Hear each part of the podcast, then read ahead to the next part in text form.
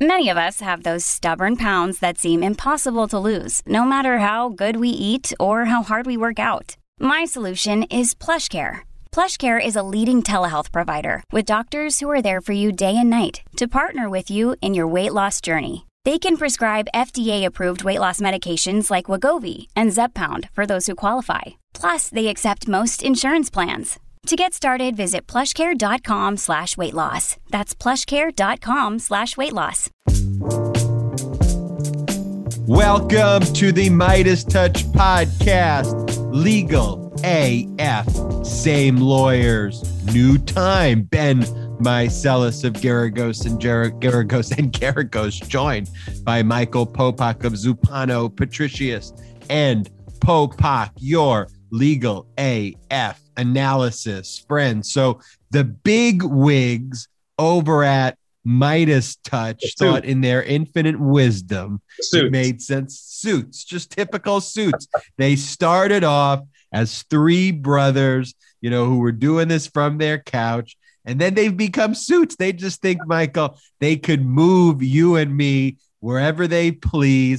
And so they put us on a Sunday. They tell us the ratings will be better on a Sunday because the the brother podcast airs on Tuesdays and Fridays, and people want legal news on the weekends.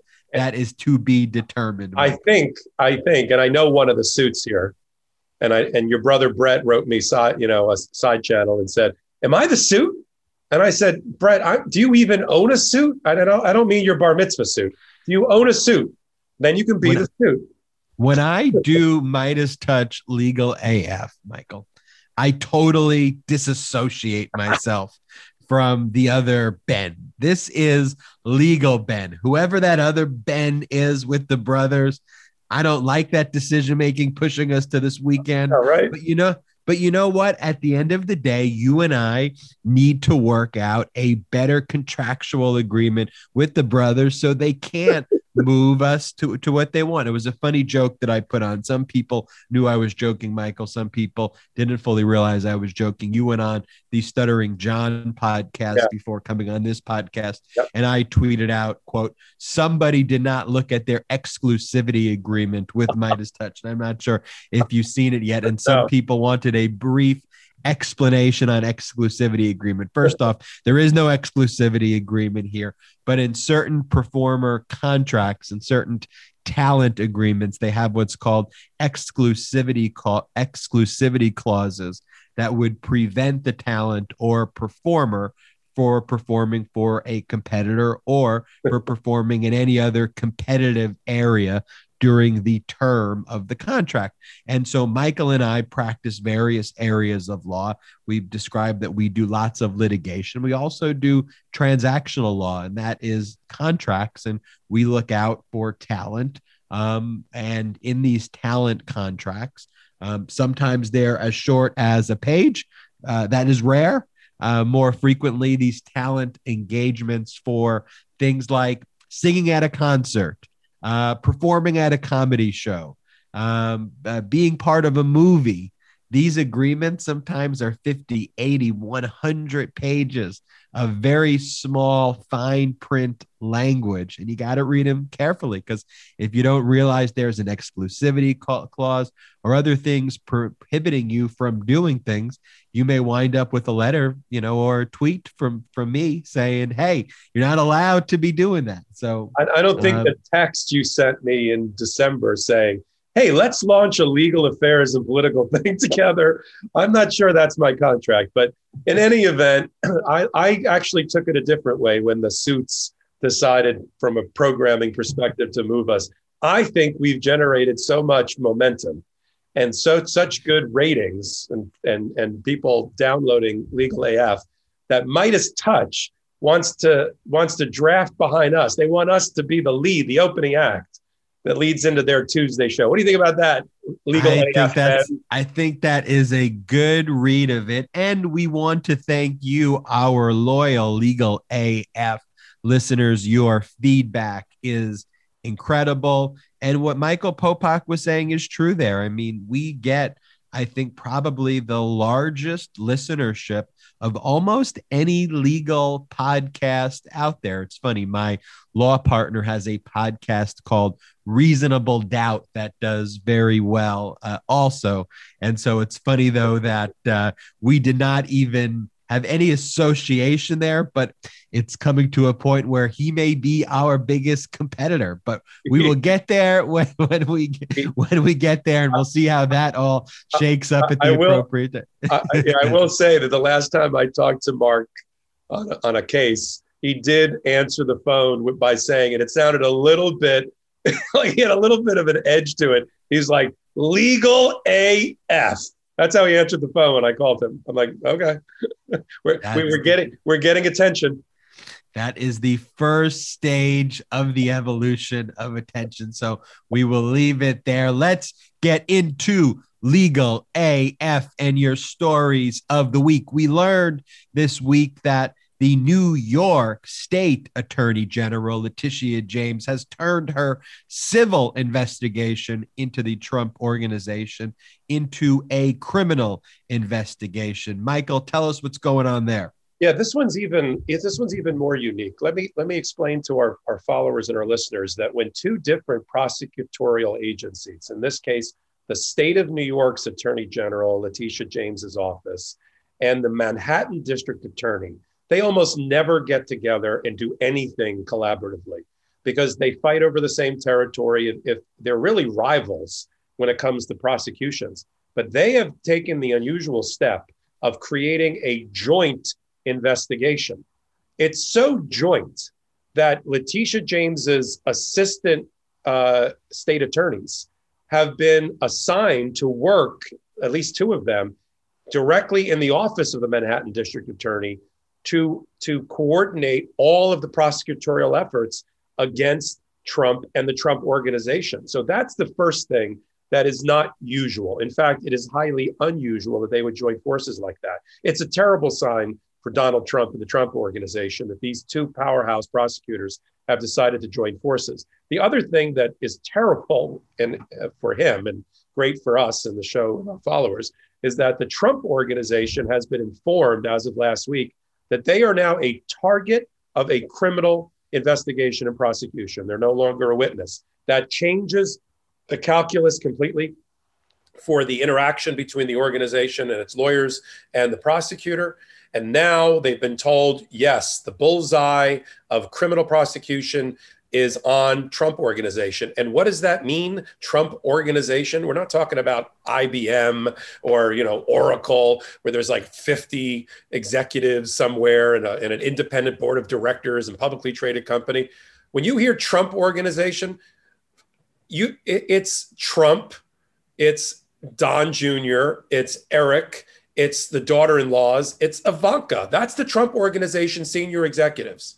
That's who's out there. So that means all of them are also under criminal investigation, if you will, both personally, and we're going to talk about the CFO for the Trump organization, Weisselberg, next, and as part of the overall investigation. That means grand jury are impaneled. They're looking at the Trump organization, and and and they're looking for the criminal prosecution that goes along with that.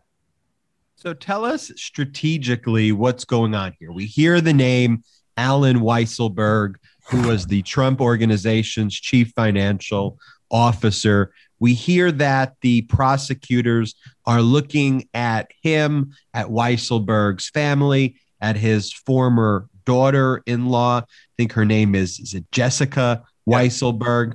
Um, and I think strategically, we're seeing them look at how these individuals were reporting uh, income um, and whether they were receiving certain gifts and free benefits as part of the Trump organization that were not ultimately be re- reported. But that's really getting in the weeds, Michael. So why is this? Why do I care if I'm listening to this? If Weisselberg uh, was staying in an apartment rent free. What does this have to do with the investigation of Donald Trump? Why, why am I hearing about his daughter in law? Or that Weisselberg's grandchildren had their private school prep tuition to the tune of half a million dollars paid by Donald Trump. Why does that matter? And and and just for our listeners, um, you know, you and I don't do any dress rehearsal before you and I get on and do this. This, you know, you and I are trial lawyers. We live in a world of one take. This is one take. We, we talk topically about what we're gonna what we're gonna discuss, but before you and I got on the show, we talked about this particular issue, and the prosecutors, to their credit and their talent, you're watching professional prosecutors at their highest level of ability use techniques and tactics that were developed in the mob props prosecutions and the mafia prosecutions in the 70s and 80s and beyond against the Trump organization. What does that mean? It means they're going after these satellite people, these these lesser known uh, employees and witnesses, and they're trying to squeeze them like grapes in order for them to turn on Trump and the family and this is classic prosecutor technique. And we're seeing it. I mean, hats off to the prosecutor. So, who are they going after? To get to Trump, they're not going after Don Jr., although Eric did give a deposition, uh, which didn't get really re- reported about four or five months ago, but now takes on new, new momentum. Weisselberg, it's sort of like for those that follow uh, people like our social media references or our media references, pop culture references. and The Untouchables, you saw how they went after Al Capone's accountant. And, and frequently, prosecutors go after the accountants and the financial people in order to get to the bottom of following the money, because the money trail is going to tell you if a crime has been committed. So, who better to know the money trail of the Trump organization than like the 30 or 40 year CFO, chief financial officer, Weisselberg. So how do you get to Weisselberg? This is what the prosecutors are saying in their in their conference rooms in their offices. Well, let's go after the daughter-in-law. No, better, the ex-daughter-in-law, right? Whose whose ex-husband works for the Trump organization doing what? He manages the the ice skating rink in Central Park and he makes a couple hundred grand. So your listeners, our listeners might be thinking, well, who cares? Who cares is through the ex daughter in law, through the son in law, they are now prosecuting Weisselberg himself for tax fraud related to payments made by the Trump organization to his grandchildren's private school, which is Columbia Prep for those that follow private school uh, hierarchy here in New York. And why was that payment made? And why wasn't that reflected on somebody's tax return as income? Why are they doing that? Do they really care about what what the little kids, what private school they go to? No. But if they squeeze Weisselberg hard enough and they say you're facing jail time for your own tax fraud, turn on your boss, turn on Trump, that's what that's what that's what uh, those in the know think is going to happen. The daughter-in-law has gone on CNN and MSNBC and said she thinks her for, former father-in-law is going to cave and going to testify against Trump. And woe be Trump when that happens, because you're talking about the CFO that knows where every financial body is buried in the organization. And this is Jennifer uh, Weisselberg, the former daughter in law. She was married for 14 years to Barry Weisselberg, was the son of Weisselberg, who for two decades managed Trump organizations, businesses, contracted out by New York City and Central Park, which I always found really weird, Popok, that when, when you went to Central Park, there's like a random rink there that just is called the Trump Ice Rink. And I'm like, why in the world is this uh, is, is this even there? Can I give Trump one ounce of credit? Not really. I used to give him credit. I don't give it to him anymore. That ice rink was falling down and falling apart. And the city of New York at the time couldn't figure out a way to put children on the ice.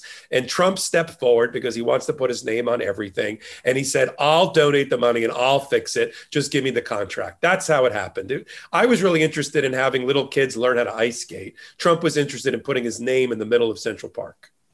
One of the other real strange things here is uh, that Jennifer Weisselberg just the vast quantities 25 years worth of bank records credit cards and tax records in her possession that she brought over to well, the don't you have it ben? Don't you have millions of pages of tax records for your for your your future father-in-law? Don't you? Why not? I just just sitting in my uh, garage. No i think i have two of those uh, expandable tables that turn into an outside table i got that i've got a few basketballs um, and I got my car. Um, that's all I've got in the garage. Unfortunately, not, or fortunately, not 25 years worth of bank records. I, I said to you, I think I tweeted this a few weeks ago when I heard that that this ex daughter-in-law was in the crosshairs and cooperating. I said this is the beginning of the end of the Trump organization because there's no person that that that cares less at that moment about her family than the ex daughter-in-law. And if she is now cooperating, I mean that is that is a potent weapon against the Trump organization, especially one so, that has all those tax records.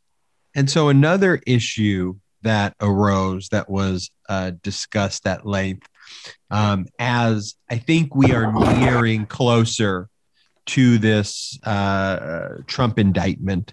Um, I think that Trump will be arrested uh, at some point in, I think, in 2021. Uh, is is my own view, but then the question: How about becomes, a week before the midterm election? That would be perfect. That that that would, but I think that I really think it's coming sooner than later. I think it's happening in 2021. I think that prosecutors would be wary of politicizing it by doing it that close because these people genuinely want the conviction. And i don't think they want the hey was it politically motivated or you know Can i give or, you or, another or, reason you're right? There's a statute of limitations and and Cy Vance's office, the Manhattan District Attorney, is concerned about the statute of limitations on some of these on some of these crimes they're indicting, and they don't want to they don't want to give him a pass by accident by letting the statute of limitations run. And so I think uh, it's a good point there, maybe to pause for a second and talk to our listeners about statute of limitations and what that means.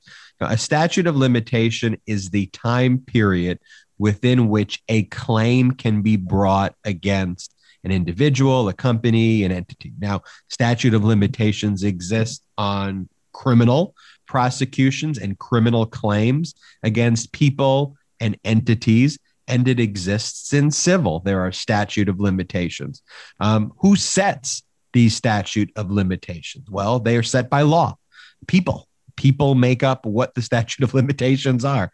Um, there are legislation legislatures meet um, and they set forth within their state constitutions um, or their state laws arising from their state constitutions um, at the federal level within federal law. Um, what the statute of limitations are. Sometimes in federal courts, if there are state related claims, um, the federal courts will borrow from what the state statutes of limitations are. Um, but statute of limitations are very important because if you file that case, if it is a two year statute of limitations and you file your case two years and 30 seconds after two years, you don't have a case. Your case is thrown out. There's no in almost every circumstance, there's almost no uh, way to say, "Oops, I, I I I made a mistake there." And so, one of the interesting things, and I don't want to go on a full tangent on statute of limitations, but it's worth discussing with our listeners, is how powerful interests or interests that um, have the ability to lobby legislators can often make insulate their own industries with shorter statute of limitations. We often hear in medical malpractice cases, for example, uh, like in California, a medical malpractice case needs to be brought in one year from the date of the incident. Same thing with a legal malpractice case in the state of California. And uh, here's another, you know, wild one and, and it shows you that state legislatures passing law for the benefit of state legislatures. If you want to sue the municipalities, the government officials, um, you with state law claims, you have six months to give notice of your intent to bring a claim. Now, unless you're like a true like professional, how would you know if you went through some traumatic and catastrophic event six months from the date of your incident that you need to hire a lawyer to bring claims against a government official. Yeah. So two two things, and I want to round it out on the criminal statute limitations. So so to, so to your point, if our listeners go through the statute of their state and look at the various statute limitations, you can tell which lobby groups were instrumental, why something's one year, two years, three years. If it's long, it means there wasn't a lobby group that lobbied hard for a shorter statute of limitations. If it's short, it's because there was. Now, on the criminal side, most of the things that Trump would be charged with would fall in New York under what I think would be like a three year statute of limitations. What prosecutors will do when they're up against the clock, because they have an event that happened three years and three weeks ago, and they're about three weeks away from the statute running and not being able to charge that crime, at least that incident, they will go to the defense lawyers and they will say, You got a choice. You either enter what's called a tolling agreement, which is where we agree to stop the clock on the statute of limitations, both sides, and we tell the judge that that's okay, or we're going to indict his ass in on time in the next two weeks. Your call. And that usually scares the crap out of the defense lawyers, and they will enter into tolling agreements because they don't want to force the prosecutor to go run and indict their client. So, in the real world, what's going to happen is as Cy Vance's office, and he's now you know going to be leaving the office, and as and as the New York Attorney Generals get really close to that statute of limitations, and that's coming up soon on some of these events, they're going to be in dialogue with the defense lawyers to enter into tolling agreements. And if they and if the if the defense lawyers say pound sand, we're not doing it, the indictment's really going to come out soon, and, we're, and we'll be talking about this in three episodes from now.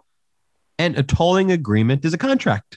Right. At the end of the day, it is a contract where two parties or more than two parties, but usually two parties agree to extend the length of the statute of limitations, not necessarily extend it, but to stop it from running right. so that it, it, does not expire. So that was our brief foray into statute of limitations. That's what I love about the show, Michael, that we didn't, we have no preconceived idea that we're going to get into statute of limitations when we plan the show, but I think it's important that we hit on it. One area that we did want to talk about though, is there was a lot of news about, well, if Trump is in Mar-a-Lago at the time he gets indicted. What if Governor DeSantis, who's a big Trump ally, refuses to extradite? Does a governor have the power to not uh, comport with another state's request that a criminal defendant, that someone who is indicted, be transported, be moved, extradited to the other state to serve uh, justice? Um, in the other state. Now, there are extradition treaties at an international level that are far more complex and sometimes more difficult, especially with non ally nations, uh, almost impossible sometimes with non ally nations, to extradite someone in a foreign country and bring them back to the United States. We could think about some of the difficulty even with extradition treaties with Mexico. Um, and how difficult it is sometimes for the United States to extradite um, some of the drug lords in Mexico, and how um, it was such a significant event when El Chapo was extradited from Mexico to serve justice in the United States, where he was prosecuted in federal court um, in New York. And there are challenges with foreign extradition. Now, um, I think the, it was overblown some of the fears uh, here, stating that uh, Governor DeSantis is not gonna uh, is gonna prevent that from happening, um, because I think when you break down the Constitution itself and you literally look at Article Four, which is the extradition clause, I think it really sets forth that there's not really the discretion that some people claim. I, I agree. So Florida is a participant in the uh, Interstate Extradition Act. When you, when you are a participant in the Interstate Extradition Act, it says that you as a governor are going to respect the laws, of course, of the US Constitution, the federal laws, and the laws of the Supreme Court of the United States.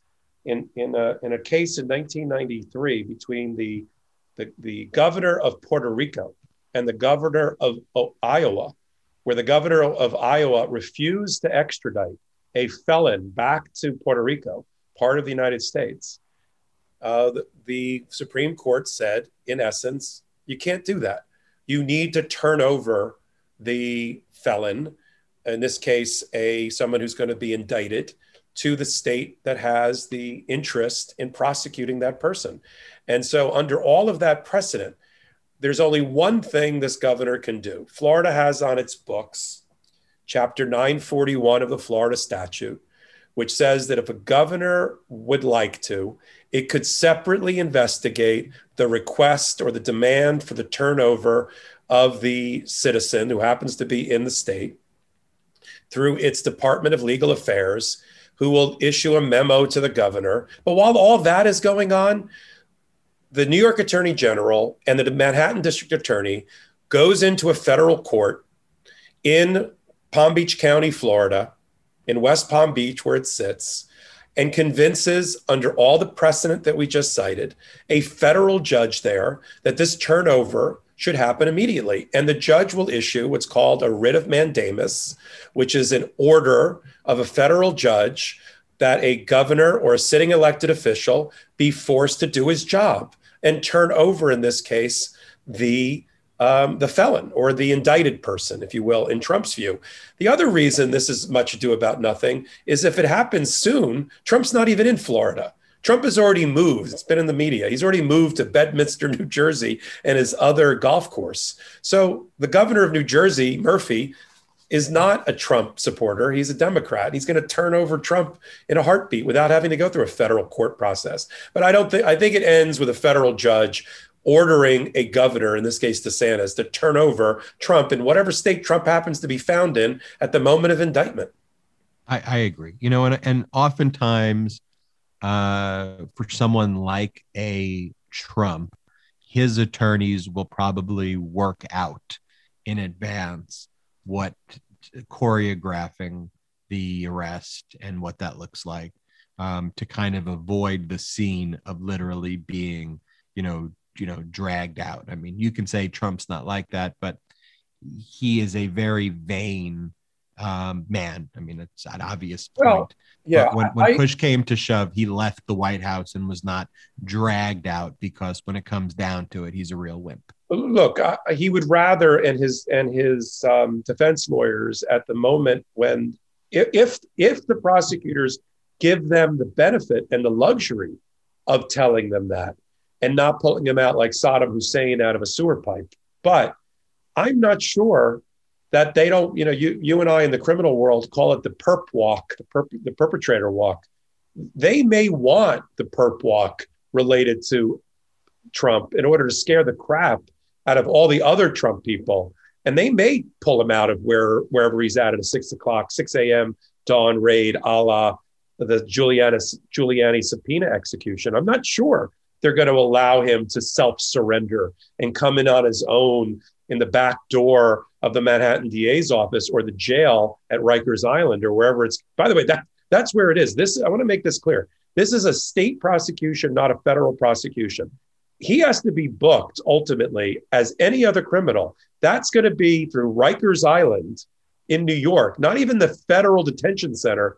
I mean, that's no that's no you know paradise either. But Rikers is really bad, and if that's where he's going to have to get processed like any other criminal. There's no ex president, you know, uh, you know, uh, dispensation. You get to go and have it done at the Plaza Hotel. You get to do it right where every other criminal or potential criminal gets uh, booked. I know. I know that Trump and Rikers Island probably brought a huge smile to the faces of all those listening to this podcast. Talking about the perp walk or the perv walk, uh, we have, of course, the guilty plea of Joel Greenberg, the tax assessor uh, out in Florida, who was a former Matt Gaetz associate. He pled guilty to uh, various charges, though, and, and, and some charges related to sex trafficking and sex trafficking of a minor. I mean, these are really bad, putrid, disgusting people at, at every level. The news coming out this week uh, about, you know, Matt Gaetz, Coke build parties with Greenberg and using online apps to solicit and pay for prostitutes on a regular basis, I mean, at a political level, Matt Gaetz has far more support of the Republican Party than Liz Cheney. Like, let's just say that and how crazy that concept. I almost is. fell out of my chair, but you're right. even if you removed what we're about to talk about, Matt Gaetz is a fucking idiot. Okay, this is not a smart human being. This is an ideologically dumb, philosophically empty, just hollow, immature, dumb man, dumb person. and then and then we get to the fact that what we definitely know, what the Republicans definitely know, setting aside the criminal stuff we're about to talk about, I believe it is an undisputed fact. Gaetz, hookers, cocaine, that was just normal doing business for essentially the leader. He's a leader of the Republican Party in the House. They're not even talking about that. Like, this is why I'm happy being a Democrat. Sometimes it frustrates the shit out of me being a Democrat. I mean, we have a case like uh, where a, a Democrat, uh, Al Franken, right, a, a, a, Dem- a Democrat senator who took a stupid photo where he was joking in the photo while he was a comedian. Uh, while he was a comedian, not as a politician. And Democrats say, get the fuck out of our party. We don't want that in our party. Um, and, and the and the Republicans pound in and they go, that man should that that that should go out too. You know, he should leave. And Democrats, you know, get rid of someone like that. Like to me, that's how extreme the litmus test is. And then the, the Republicans saying they're the family value parties. For the Democrats, that photo was like, we want a progressive champion to get out of the party because 25, 30 years ago, he took that photo. Uh, but I know my party in two seconds if there was a congressman who engaged in anything that looked like this. We would have an investigation. We would force him to resign tomorrow. And that's why we should proudly proclaim as Democrats, we're the family value party because the Republicans, they support this guy. They support Gaetz. Now, he, yeah, I was going to say, I've got a New York, I've got a New York governor who's under double a prosecute uh, investigation uh, backed by the New York uh, Attorney General's office because of uh, allegations made against him for doing um, all sorts of things with staffers. Um, whether he survives that investigation or not, we Democrats take things seriously and sober and in a sober fashion. Sometimes we go overboard, and as you said, we cannibalize people. Al Franken should never have had his career dashed because of this stupid photo when he was on Saturday Night Live performing for the troops. But instead, the Republicans, you know, Gaetz and and Marjorie Taylor Greene are out on some tour, Make America Great tour I mean, if if this, if this was like in a movie from the 1990s, you click it off immediately. Like this is so bizarre that the party would be that would support these two people as their leaders, and then throw Liz Cheney, who's the daughter of somebody that would have been on Mount Rushmore for the Republicans just seven or eight years ago. They throw her out of the tent. They throw her out of leadership. They say, You're not our kind of Republican because you won't endorse the big lie that Trump lost the election or won the election and they support these people. This is why we're going to win the midterm elections, by the way. Trump won't go away, and that's a good thing because it's great for the Democrats. Because the independents, it's not you and I. We know you and I know who we're voting for already. And it's not the Republican, the real true conservative Republicans. They know who they're voting for. We're aiming for the independents. And the independents have got to be scratching their head and rolling their eyes over the Republican Party right now and its leadership. Yeah. And I want to say that a lot of the quote unquote true Republicans are not Republicans anymore. This Republican Party is Lincoln Project did a good ad on this. They're like, the Republican Party is the party of Matt Gaetz and Marjorie Taylor Greene and Sidney Powell. It's a combination of illegality mixed with weirdness, mixed with grift. And um, you mentioned that tour with Gaetz and uh, and Marjorie Taylor Greene. We learned from the Dominion voting lawsuit, and I just want to touch on it for just a brief minute. That Sidney Powell, according to Dominion, was diverting a ton of this money that was uh, purportedly for the election um, in her support of the big lie, devoting that to her own personal coffers so that she could defend herself and basically pay herself in some of the accusations by Dominion. And what's crazy about the Sidney Powell tour, um, she's speaking, I think, in, in Dallas soon, is that they're selling VIP tickets and regular tickets going for $500 per person, VIP tickets, a thousand to five thousand dollars to see these QAnon. There's a guy who calls himself QAnon John, and QAnon John and Sidney go up there and they spew these absurd, bizarre conspiracy and lies. But I'm going on a tangent here. This is becoming like that brother podcast that people like. Let me bring it back to the back legal side of it. What does this guilty plea from Joe Greenberg mean right. for Matt Gaetz. Okay. So you got Greenberg on one side, former Seminole, Florida, uh, Seminole County, Florida tax assessor. The feds brought 27 charges against him, focused on sex trafficking and what we referred to at our last or a couple of podcasts ago as the Mann Act, which is transporting a young woman across state lines for commercial purposes, in this case, a commercial sex act. They got it down to six really bad federal crimes that Greenberg was forced to uh, plead to. He's now a felon. Uh, they include the sex trafficking. Um, and, you know, in the 100 page uh, report that went with his plea deal, or the plea deal, I think it's 86 pages, they talk about how he participated in this sugar daddies and sugar babies, you know, kind of wealthy type uh, white guys trying to get underage women to um, to not only hang out with them but have sex with them. So we're talking rape, right? Rape in exchange for something of value, which is where the federal crime also comes in. And the the problem for the big problem for Gaetz is if you read the sentencing or the plea deal, it, it I mean, they don't mention Gaetz by name, but they do say that that uh, Greenberg will ultimately testify and has testified to them, to the prosecutors, about other men who have participated with him in giving something of value to a woman underage uh, for sex.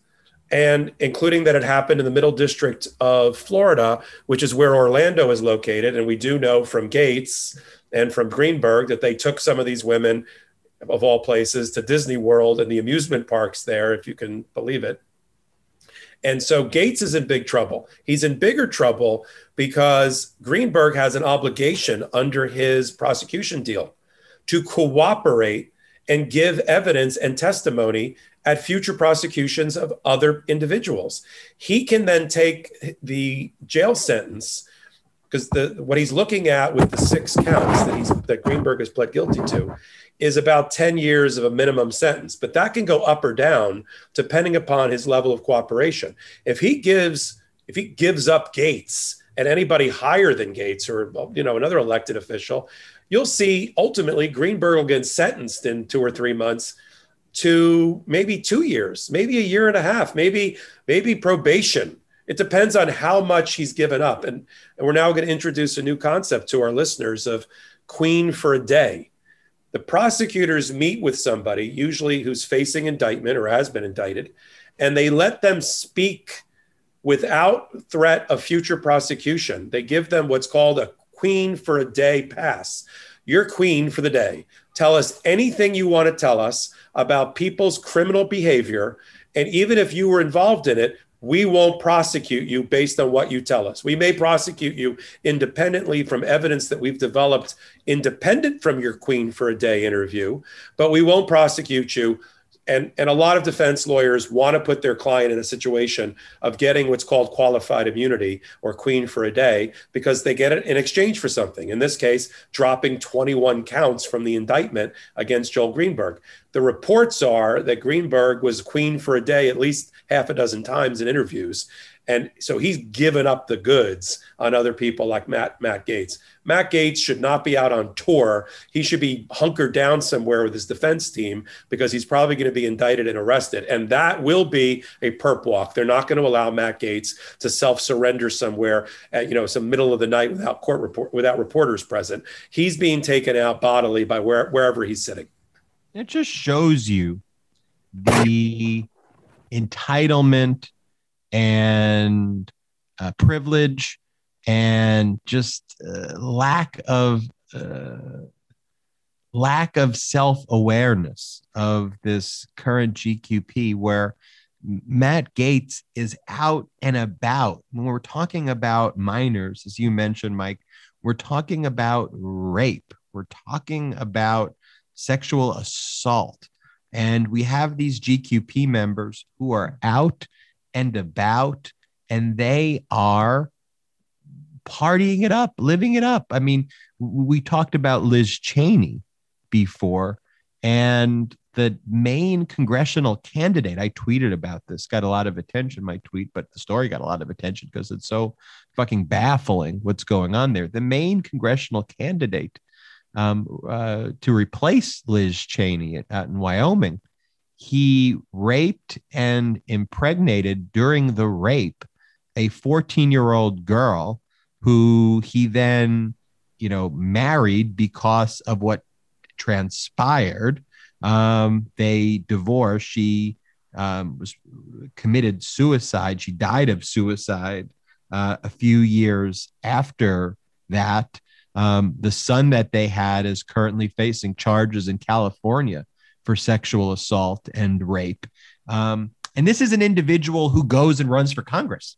This is an individual who puts himself out there as the prime candidate for the GQP and says, "Hey, I'm here." He this is someone who thinks that that's not even an issue because he thinks that he can party, get ahead of that. Yeah, because in his party it isn't. You any any sane, dignified human being.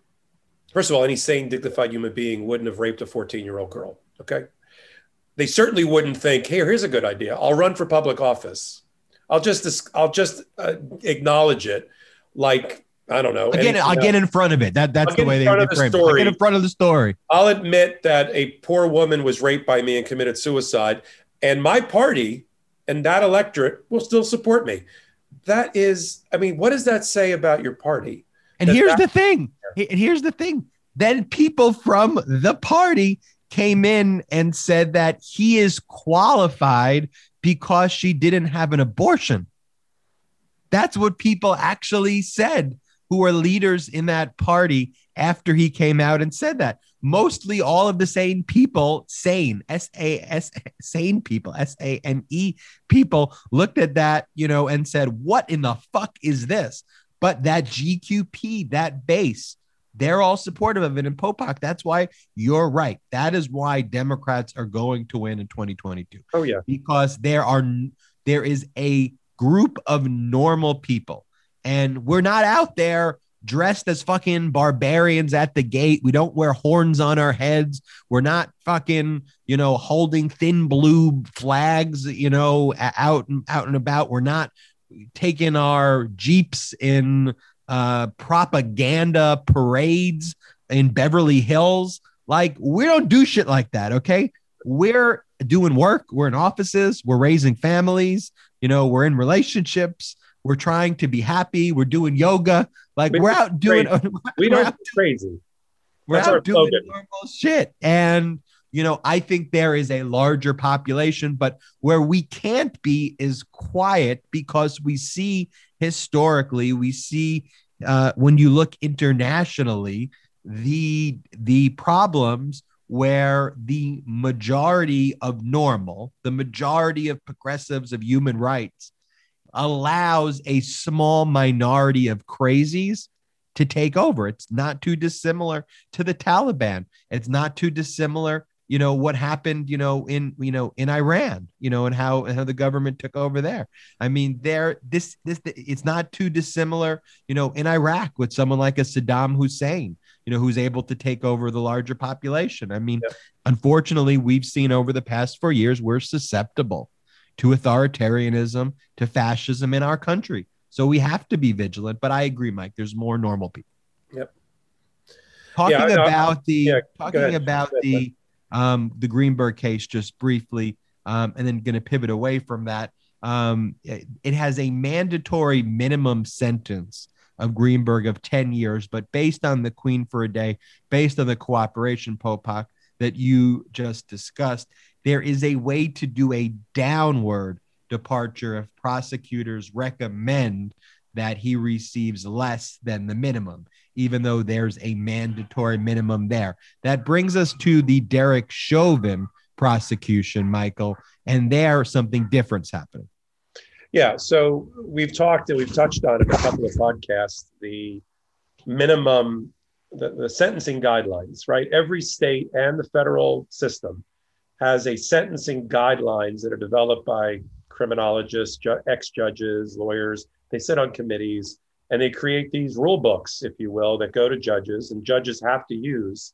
And the reason for it is just just to bring it around to public policy is that we, we used to live in a day where judges, depending upon which judge you got, which state you were in, what color you were, that was going to determine how big of a sentence you got. And there was a disproportionate, this should come as no surprise, there was a dispropor- disproportionate sentencing for black and brown and other uh, and other ethnic groups that white people were not suffering at the hands of judges in the South and in other places. So to sort of make this more level, like if you if you smoked crack or you got caught with a crack pipe in Idaho, you know, why was that two years? And if it happened in Alabama, why were you going away for 30 years? So, so these different um, court systems through their governments created sentencing guidelines.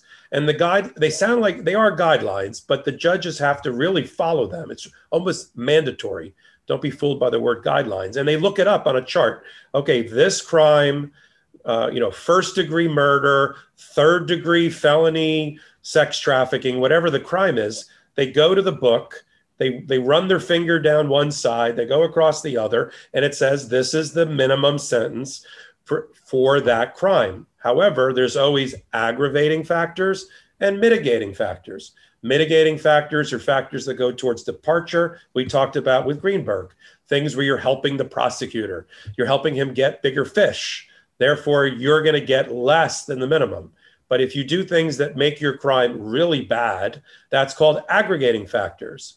In the case of Minnesota and the judge there looking at the trial of uh, the Chauvin trial, the judge has determined, based on an application by the prosecutors, that there's at least four aggravating factors that he is going to find are present in order to allow him to ultimately sentence Chauvin for more than the minimum. The minimum looks to be about 12 and a half years. Again, our followers are going to say 12 and a half years for killing George Floyd and, and how it happened. That sounds ludicrous. And the judge has said, I have listened to the evidence because I want to remind the listeners, we talked about this a couple of podcasts ago. Chauvin waived the right to have the jury sentence him or have the jury determine the factors frankly, he was, I'm sure, afraid that if things went south for him, which they did, and he got convicted on every count, that that same jury would also nail him on the factors. And he figured, well, let's let's take a little time off and let's see if a judge we can do better arguing the law in front of a judge. So he waived the right to have the jury decide these things. So the judge, Cahill, in this case, is he said, Judge, I trust you. You decide the four factors or the five factors. And judge came back and said, Okay, I listened to the evidence. And I think beyond a reasonable doubt that you that four of the factors are present and there should be an upward or increase in your sentence. And just to go over the factors, the judge found that on a beyond a reasonable doubt that that Chauvin inflict, inflicted gratuitous pain and psychological trauma, not just on, on Floyd, that obviously happened in crushing him to death, but in the bystanders, all those witnesses that testified that when they were filming what happened on their cell phones, they felt powerless to intercede and stop the, the murder from happening that poor woman who testified that she can't sleep at night because she thinks about George Floyd every day, that she didn't step in and try to fight four police officers off and save his life as if that would have worked. Those bystanders were also psychologically traumatized and damaged. And the judge said that's a factor that's going to increase the sentence. He also said that because these were police officers, there's been an abuse of trust and so he found the abuse of trust factor present. He also said there was more than one person involved in committing the crime. That would be the other three officers that were involved. So you take all of that together, and it and it looks to me, and we'll have to see when the sentencing happens, and it's now been delayed until after I think the federal the federal civil rights trial takes place. But that judge is probably going to throw the book at Chauvin, rightfully so, and it could be a 30 year or 40 year sentence. It will never be a life sentence. So I want to prepare and manage expectations for our listeners. It's not going to be a life sentence. It's not going to probably be uh, sentences that are added together, like 30 years for the murder and 20 years for the manslaughter and 10 years for the the, the uh, reckless homicide. It's not going to happen that way because the presumption is under the Minnesota sentencing guidelines that you put all these things together and you sentence it on one concurrent sentence. So the most he's going to get is 30, but let's get to 30 at least and not 12 and a half where he gets out after eight or nine for good behavior. That's what's going to happen when the sentencing happens in a few months. So, based on the second degree murder conviction, if there was not a upward uh, departure, if there were not these aggravating factors, then Chauvin would be serving max 12 and a half years.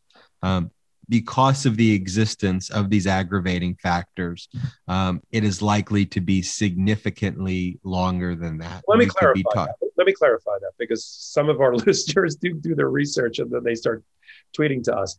Second degree murder in Minnesota is 40 years, but a first time offender, which is which is what it is. Now, some of us say, who cares if it was his first time? He murdered somebody. But a first time offender for a crime is given a little bit of a pass. And that's where Ben's coming up with the 12 and a half. But it's 40 for second degree murder, it's 25 for third degree murder, and it's 10 for the manslaughter charge. But Ben's right, it would be 12 and a half based on first time offender, unless there's these upward departure aggravating factors, which the judge has now found present.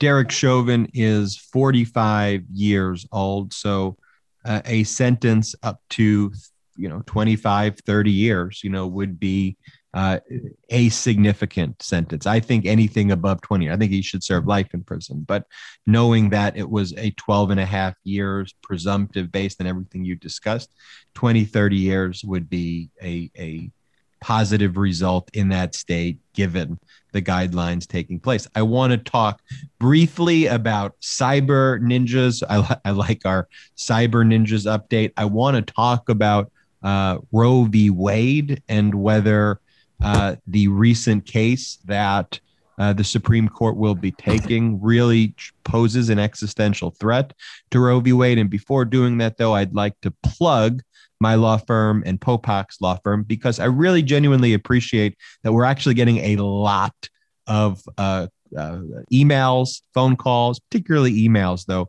from Legal AF listeners. Honestly, feel free to email us. I mean, there will be lots of people who tell you we genuinely respond uh, to these emails, and um, if we can help, we'll try to help. And if we can't help, we you know we we will tell you that we can't help. But um, you have probably gone through something, or you have a family member, or a friend, or a colleague, or someone that you know who's been injured.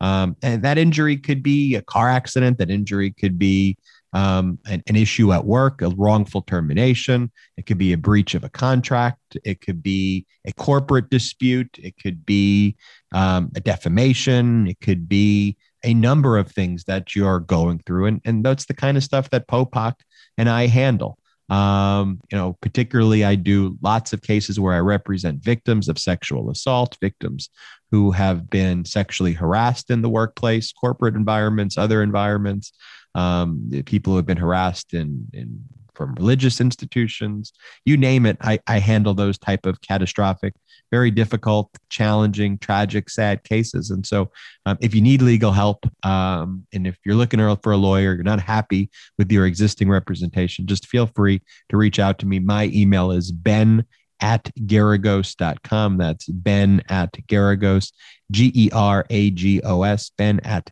geragos.com. And Popok, you want to give your email address? Yeah, it's M Popok at ZP, Z like zebra, P like Peter, law.com. And I guess the only difference between our two practices is I don't do much of the catastrophic injury or accident type cases. Products liability, sure. I'm more of the business dispute, business tort, uh, employment law uh, cases. Uh, that's where I have a national trial practice, and that's where I do business consultancy related to that. Other than that, I think there's a, a lot of overlap between Ben and my practice, which is why we do cases together. Yeah, email us both. You'll get both of us. Going to Cyber Ninjas, the Cyber Ninja story. I, I say I love talking about this story only because you just like I the like name. How, you just like Cyber Ninjas. They're the least ninja group in the world. Like ninjas are supposed to be like careful, fast, discreet, like all of those things. And like this would be like uh, like if uh cyber ninjas i have a lot of jokes and i don't want to offend any any individuals out there but cyber ninjas would be if someone who does not know how to use computers so there's no cyber aspect and someone who's incredibly slow so that they're not ninjas um, and incredibly incompetent. That would be what cyber ninjas uh, uh, uh should should basically be. And from the outset we've told you they're conducting a fake audit uh, in Arizona. It's a complete embarrassment to the state. They're supposed to be sp- focused on Maricopa County. This group called Cyber Ninjas, they're based out of Florida. That shouldn't shock you that they're out of Florida, but they've never really done any election auditing before. They have no clue what they're doing. So, of course, the Arizona Republican Senate just says, hey, group that has no clue what they're doing. Why don't, because we've made up fake concerns about the integrity of elections. Why don't we just give you the voting machines and just here, here you go. You, you, you tell us you can get this done in a short period of time. Oh, absolutely. Just take our take our voting machines, cyber ninjas. Oh, no one else that actually has done this work before wants to do it because they know it's all bullshit. Here, cyber ninjas, just take our voting machines. And look, a lot of even Republican Arizona uh, county officials, um, election officials you know, we're saying Secretary don't give them the machine. They're the Arizona Secretary of State. Yeah, don't give them the machines. You're, they're gonna they're gonna fuck up the machines, like, and you're gonna just ruin all of the equipment because these people have no clue what they're doing. Sure enough, the group has no clue what they're doing. You know, they have no tactics. They have no real handbook. You know, the all, all of everything that everyone warned was going to happen pretty much came true. It's all made up fugazi not Bagazi, but Fugazi, just weird bullshit. They talk about analyzing for bamboo and having certain cameras try to detect bamboo traces. It just uh, very weird, bizarre QAnon conspiracies. It's not exaggeration. That's what they're analyzing. And weirdly stereotypical. Everything that comes from Asia is going to have bamboo on it. Exactly. It's just so so strange. But here's what we we've also so a few things have happened. Um, they did not complete whatever they are trying to do in the time period, so they've had to move out of those facilities. Um, so the there's equipment in random locations right now, which is incredibly problematic. And then also um, the Cyber Ninja Group did not handle the chain of custody in any appropriate manner or any manner at all. And so the machines that had to be turned over are, in the eyes of the Secretary of State and election officials in Arizona, completely corrupted now. So all of the things that the states do to actually protect free and fair elections all of the certification processes and things that serious people do uh, literally the GQP just destroyed in, in their fake in their fake support well in their support of the big lie in support of their fake issues So I want to know who's going to. So you're right, and and the Secretary of State, who's a Republican of Arizona, Katie Hobbs, she's now made the decision that 400 voting machines are going to be decommissioned because she doesn't believe because they weren't properly, as you said, a chain of custody. They were tampered. She doesn't know if they were tampered with. There's no record keeping being done by cyber ninjas. She doesn't know what they've done to them. So she's not going to allow those machines, which are the heart of the voting process, to be used in the future because she can't guarantee that they haven't been tampered with by the cyber ninjas. Who's going to pay? Is it the Republicans of the state of Arizona? I hope to God it's not the taxpayers of the state that are going to pay for the 400 new machines that have to be acquired in order to replace those. The Republicans in, in uh, the, the uh, Senate and the House in uh, Arizona are just going to say, "Oh, sorry, sorry, we just we we we screwed the pooch and you know destroyed 400 machines in effect. We're not we're not paying for that." I mean, this fraud it. I know that's what they've been calling it on Twitter. This fraud it in Arizona. For what purpose? And the scary part, Ben, is I don't know if you caught it a few days ago. There's a rumor that other states are going to hire cyber ninjas to do the same fraud it there because Trump is forcing them to do it. Why this guy continues to hold sway over the party when he's a dead bang loser in the election I don't know. It's great for us. It's great for the Democrats. It's great for midterm elections. The more Trump won't go away, the better it is for the Democrats to attract independent votes.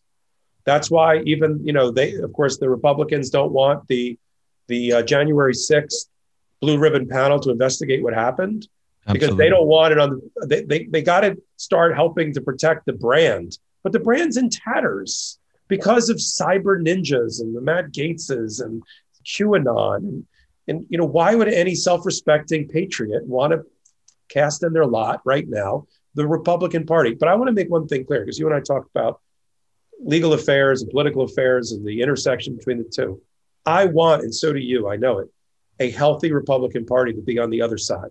I want to live in a world of a two-party system where there are di- where there are diplomats and statesmen and patriots on both sides, and we can agree to disagree in a civil discourse and restore values that patriotic values in America. I want to live in that world. And I and there is one party that continues to occupy that space.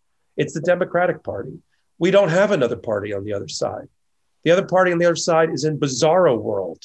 And this is why they're going to lose national elections time and time again. However, they are winning state houses. And that's where our listeners have to have to take up their take up the cause because state houses and state governor races are really, really important when it comes to election law and voting and who and, and, and ballots. That's where it happens in the state houses.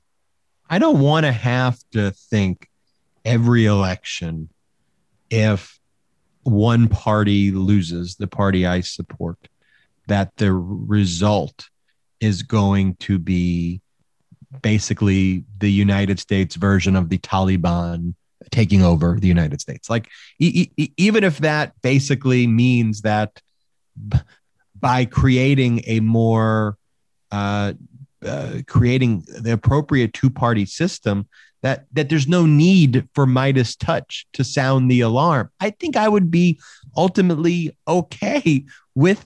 I mean, not ultimate. I would definitely be okay with that because we originated just out of the view that there's fascism, that our country can legitimately be destroyed.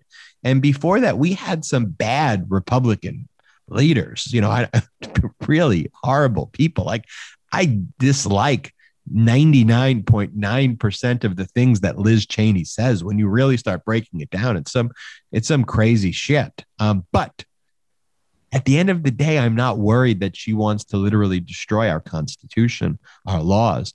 I'm not afraid that she literally wants to turn the keys of our country over to Vladimir Putin and to the Russians and to have our country literally be taken over. And with this current GQP, I genuinely feel that way. I the the, the explanations are are twofold. These are incredibly horribly weak, thin-skinned, dumb fucks. Number one or two, they are legitimately foreign assets.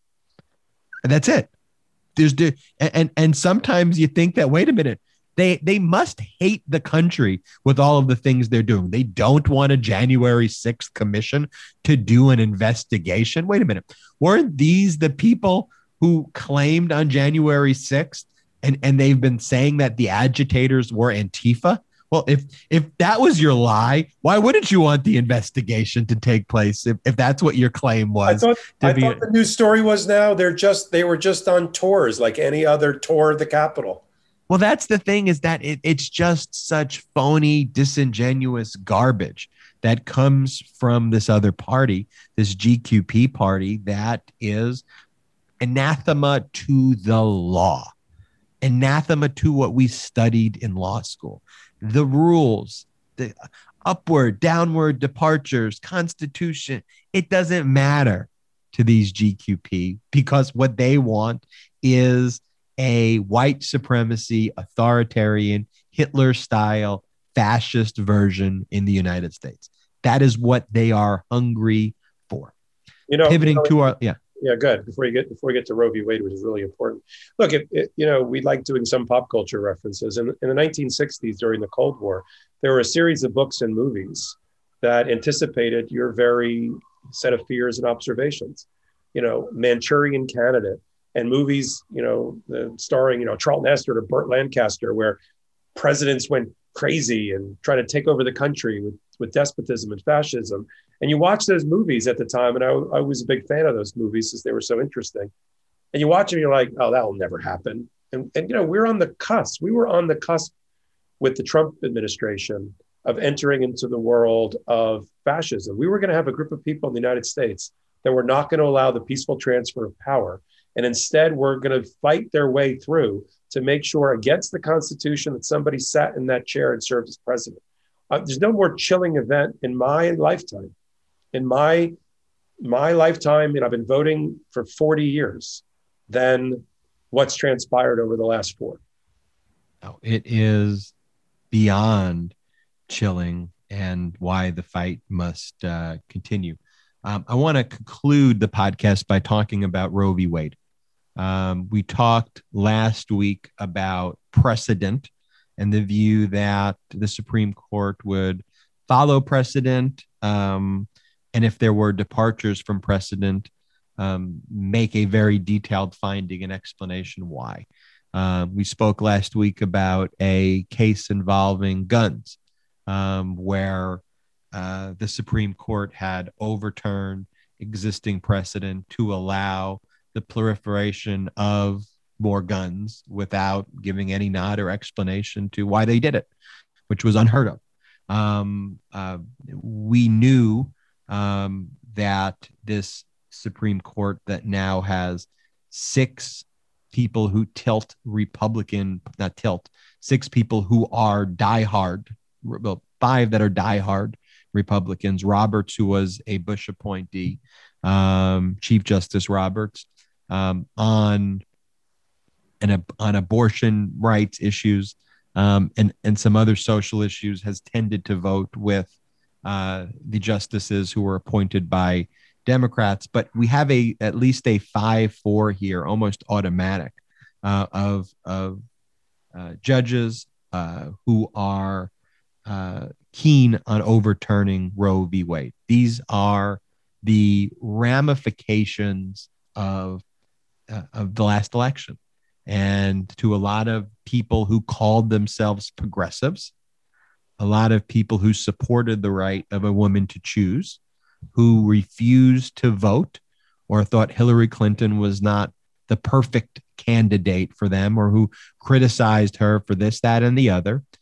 I believe Roe v. Wade will be overturned. I don't want to, just that simple. There's no nuance in my discussion. The court, Supreme Court, recently granted review in a case called Dobbs versus Jackson's Women's Health Organization, which is a challenge to the constitutionality of a Mississippi law that, with limited exception, bars abortions after the 15th week of pregnancy. Um, under Roe v. Wade, that law in Mississippi would be unconstitutional. Period. And, and, and, and under and under Casey versus Planned Parenthood, the related case to, to Roe v. Wade and Dobbs v. Jackson will find, in my view, the Mississippi law to be constitutional, and it will say states have the law have the right to to to, to pass these these laws. What do you think, Michael? Yeah, I, this is this is one where I I'd rather not agree with you, but I'm going to probably have to. Just the fact that the Supreme Court, with its six to three composition, with Coney Barrett now and, and Kavanaugh and Gorsuch, which is a completely different court than even ten years ago.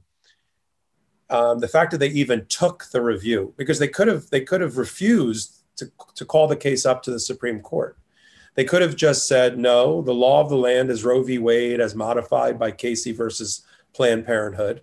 And, you know, you, we're not going, you know, the lower court already decided that the 15 uh, week no abortion after 15 week rule in Mississippi was unconstitutional. That's what the lower court said because so, it was following the precedent. Following the precedent. It, so I want to make it clear: it's not that a Mississippi federal court took a look at the law and said, "No, that seems fine to me. Uh, outlaw abortions. That sounds good." The the trial judge did the right thing. That the Supreme Court is calling it up to be heard at the Supreme Court level bodes terribly for Roe v. Wade because it's it, it's obviously to to court watchers like you and I, it's obviously a signal that there are enough votes on the Supreme Court of the nine to reconsider the fundamental precepts and underpinnings of Roe v. Wade and the fundamental right to choose of a woman. Otherwise, they wouldn't have called it up. And they look, they've been trying to find a test case, the quote unquote conservatives, for years, so that everyone knows as soon as Kavanaugh, forget Coney Barrett, as soon as Kavanaugh was put in his chair, state houses, Republican state houses around the country started passing stringent anti abortion laws. All of them. I mean, there's like 15 or 18 that came out of the box because they had Kavanaugh. Now they then they got Coney Barrett. And, and now another five or six fell into place. So you've got like 23 states in the country that have tried in the last year to pass the most stringent anti abortion laws in the country. If successful, just to put a fine point on this, right now, statistically, a woman anywhere in the United States is within one hour of finding an abortion clinic if she so chooses. If these laws are upheld and it basically becomes a two, we become a country divided where there's 15 or 16 liberal states, if you will, that allow abortion and 23 other, all the red states that don't that a woman's going to be three to 400 miles away from being able to take advantage or to use the services uh, uh of, of a clinic. And that and will change. What the next step is, yeah. yeah. And then the next step is going to be that they will then criminalize uh, a woman leaving their state to get it done in another state. Uh, well, then, well, then now, well, then that, well, then now you're in uh, well, now you're in the world of, of, of barely fiction on television. Um, uh, you know, in, in a state preventing, I think that's against the Constitution, but a state preventing somebody from leaving to get an abortion. But if that happens, you know, that all, you know, this is the ramifications the Supreme Court has to consider. And what's, what, what's problematic here is that although Roberts has been, in the last time they looked at abortion, in the majority to support Roe v. Wade. The center will not hold here because the, the, the tug of war is so firmly over on the other side, on the conservative side, that even Roberts is not going to be able to hold this together. He'll just be in a 5 4 loss unless he convinces, it's probably, to be frank, it's probably Gorsuch. If he can get Gorsuch, who's had some liberal decisions about gay marriage, uh, if he can get him over, he's never going to get Coney Barrett, the Catholic from University of Notre Dame, who's already talked about life and and the Roe v. Wade decision before she got on the court. She's never going to go with the the the the, the right to life group. I'm sorry, the right to the choice group.